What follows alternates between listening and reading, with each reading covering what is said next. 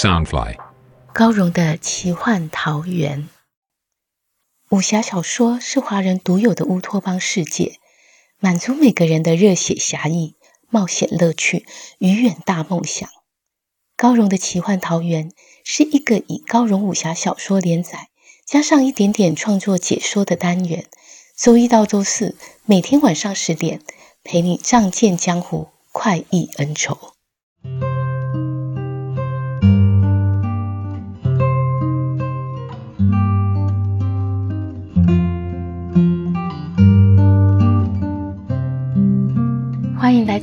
荣的奇幻桃源。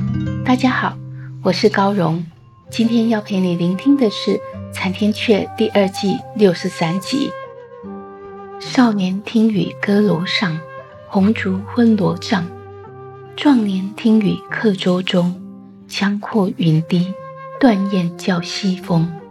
而今听雨僧庐下，鬓已星星夜，悲欢离合总无情。一任阶前，点滴到天明。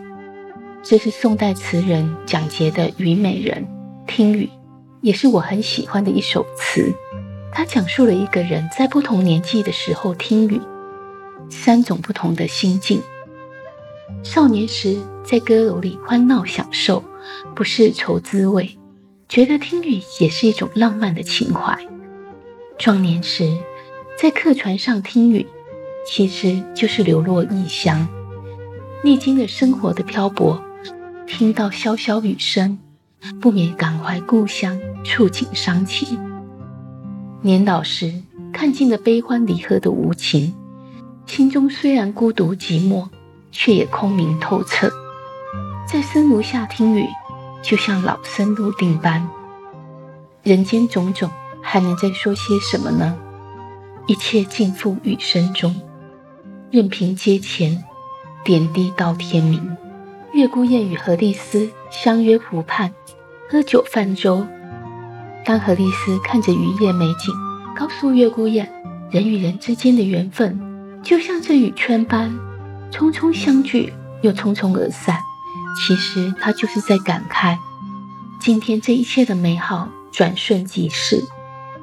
再过不久，她和月孤雁两个人就要分开了。将来说不定还会成为敌人。月孤雁这么聪明的人，自然是明白他话中含义，但他却没有正面回答，只问何丽丝是否听过《听雨》这一首诗词。其实他就是在暗示，何丽丝听雨的心境就像是少年，怀抱着一种天真的想法，想跟他交朋友，觉得雨和他都是那么新奇有趣。但是月孤雁自己却知道，他并不是一个那么单纯的人。他已经经历许多磨难。他听雨的时候，是中年的心境，甚至接近老年的心境。两个人并不在同一个境界里。但是他也知道，何丽丝并不明白他话中含义，所以说完这首听雨，他也没有多加解释，就打算送何丽丝回去。想不到却遇上大批邪魂追杀。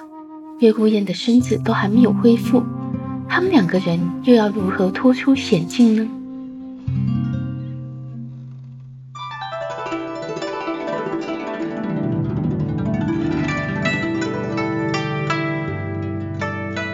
何丽丝听到邪魂来了，心中一惊，抬眼望去，只见月孤雁身后百丈之外，一片漫漫青光贴着湖面半丈高处。以迅雷不及掩耳的速度朝青州飞来。月孤雁道：“邪魂入水后行动要迟缓许多，咱们潜到水底才有脱身机会。”他起身准备要下水，何丽丝却拿出一把短枪，豪气道：“不如让我会他们一会。”月孤雁知道他擅长指挥兵阵，但论及单打独斗。却非一等一的高手，要一人抵挡千百邪魂，简直跟送死没两样。看他如此好强，只好做一道。这帮邪魂有千百之多，是冲着再下来的，我无能与之交手，只好委屈姑娘暂时避一避。咱们只要潜入水底，游到剑阁那一边，就安全了。何丽丝想不到邪魂来的这么多，大是惊愕，一咬朱唇，断然道：“岳公子，你快走吧，在召来红衫军之前，我先阻挡他们一会儿。”他未等月孤雁答话，已抬起短枪指向天空，扳下击阔，枪口瞬间射出一捧火花，璀璨如烟火。月孤雁万万想不到，他的短枪还能传讯，如此一射，正是告诉邪魂他们两人所在的位置，要阻止已来不及。幽暗的雨夜，空旷的冷湖。回荡着一阵阵邪魂凄厉嘶吼，实是万分恐怖。但何丽丝却畏惧入水甚于邪魂，急道：“月公子，你莫管我了，我我不会游水。”月孤雁这才想起她是大漠女子，暗骂自己糊涂，又想红衫军也出自大漠，问道：“可咱们在湖心，红衫军难道会游水？”若等他们寻到小舟再赶来，只怕慢了。何丽丝迥然道：“糟了，我倒忘了他们和我一样。”月孤雁道：“不要紧，你先前运内力，尽可能保吸元气蓄积在气海之中。入水后闭上双眼，深骨放松，紧跟随我即可。不过这短枪如此奇妙，可否借在下一看？”何丽丝瞧邪魂已追近五十丈内，转眼即至，月孤雁居然还有闲情观看短枪，只好赶快递给他。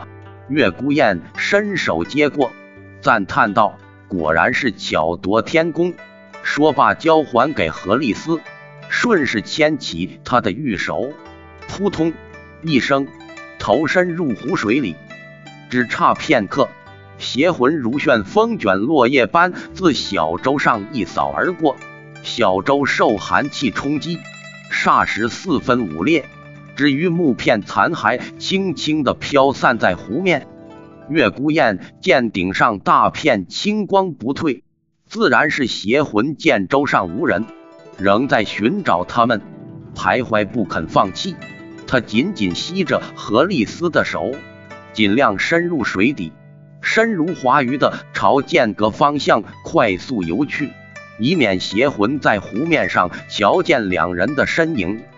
幸好阴雨绵绵，无半点月光可凭借，邪魂只能散作一小群一小群，贴着湖面搜寻，都想等月孤雁气空力尽时，一定要探出头来，到时再全力击杀。湖面清凉。湖底却是冰寒漆黑，何丽丝一方面要运功抵御湖水冰寒，一方面却要保住胸口元气不泄，实在吃力。再加上他十分紧张，不敢睁眼，只能牢牢抓住月孤雁的手，双手双脚笨拙地滑动着，稍稍不小心，身子就沉坠下去。两人其实离间隔已远。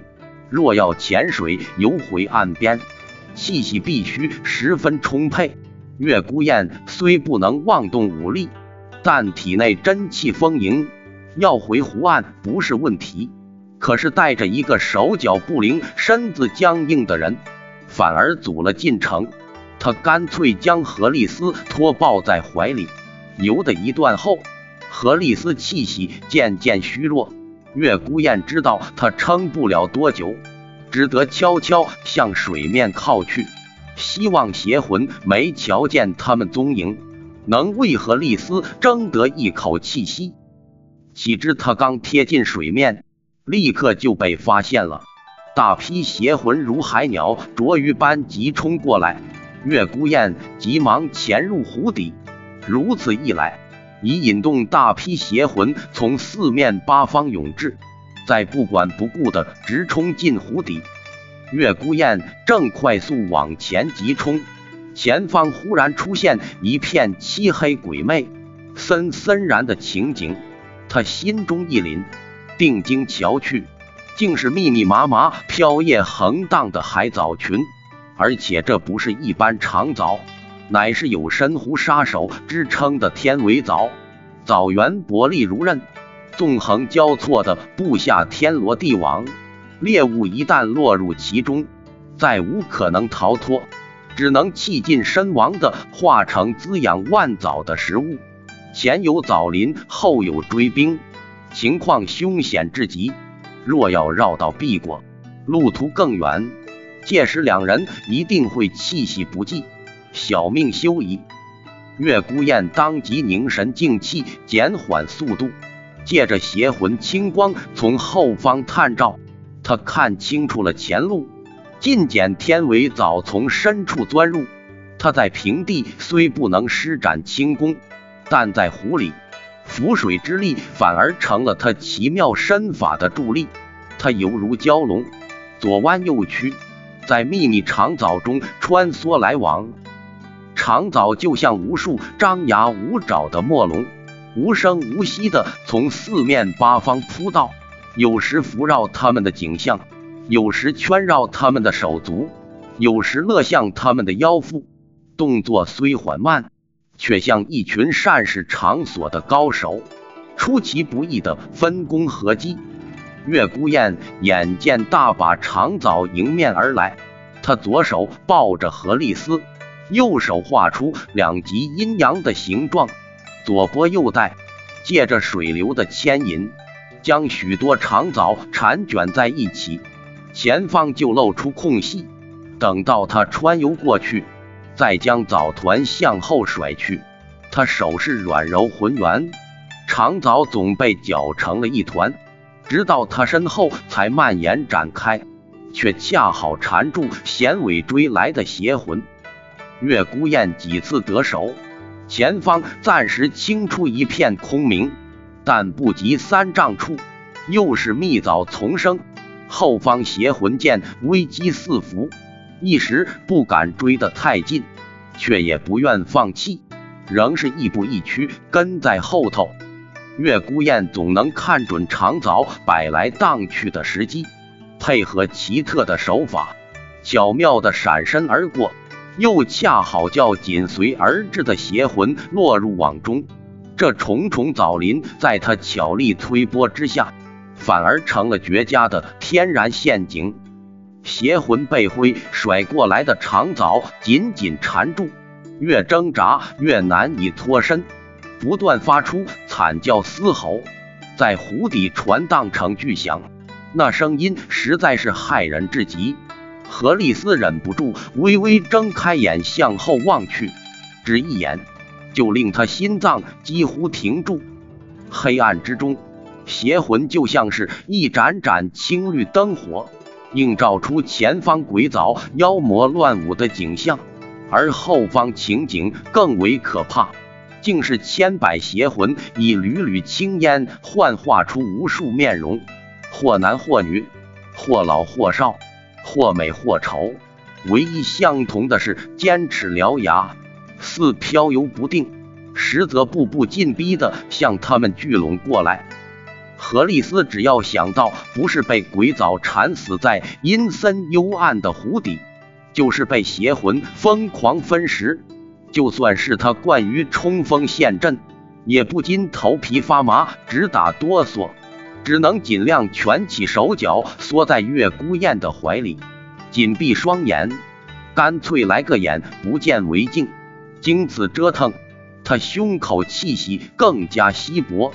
湖水的冰寒加上邪魂的阴寒，冻得他身子僵硬，疲累的连心也不想砰跳了。终于不知的昏昏睡去。穿过天尾枣林后，前方终于出现一片开阔，但两人反而陷入更大的危机里。邪魂此刻再无忌惮，更势如破竹的往前冲。月孤雁抱着身子虚软、气息奄奄的何丽丝，速度渐渐慢了下来。邪魂宛如一束光流，越聚越多，越靠越近，在月孤雁身后快速包围过来。一旦合围成功，两人再难逃脱。月孤雁速度渐慢，邪魂从后方急速聚拢，一寸寸逼近。生死瞬间，月孤雁忽然回转过身子，前方邪魂忽然与他照面，都吓了一跳，本能的停下追逐，因为他们对月孤雁实在太害怕了。后方的邪魂不知发生何事，好不容易穿过九死一生的枣林，一股脑的急冲过来，大伙儿堆堆叠叠的撞成一团，还不及反应叫嚣，忽然一蓬蓝色火光在水底爆炸开来，随着水波蔓延，向前扩散开去，竟又是魂飞魄散经。前方邪魂吓得要后退逃离，却被后来者急挡住。刹那间，又是一阵昏天暗地的嘶喊，直至邪魂消失殆尽，逃之夭夭。距离湖岸尚有数十丈，月孤雁生怕何丽丝长久窒息，造成缺气后伤，再顾不得避讳，低头一口封上他的朱唇，过度真气给他。何丽丝昏昏沉沉中，忽感一缕暖气徐徐入体，顿时不再窒息，身子也暖热许多，神志逐渐清明，才发觉是月孤雁以口相救，为自己送来真气。他娇躯微微一颤，双眼闭得更紧，即使湖中黑暗无光，他也怕一睁开眼，两个人都要尴尬无比。一颗芳心直砰砰跳个不停。月孤雁从何丽丝的脉动气息，知道他已经苏醒，于是身子和他稍稍分开，知福抱着他往前快速游去。两人终于安全抵达剑阁湖畔。月孤雁从水下悄悄冒出头来，见余下的邪魂仍在不远处搜寻。他抱着何丽丝悄悄上岸，窜入前方树林里，又找到一个隐秘的洞穴，躲了进去，才终于摆脱邪魂追杀。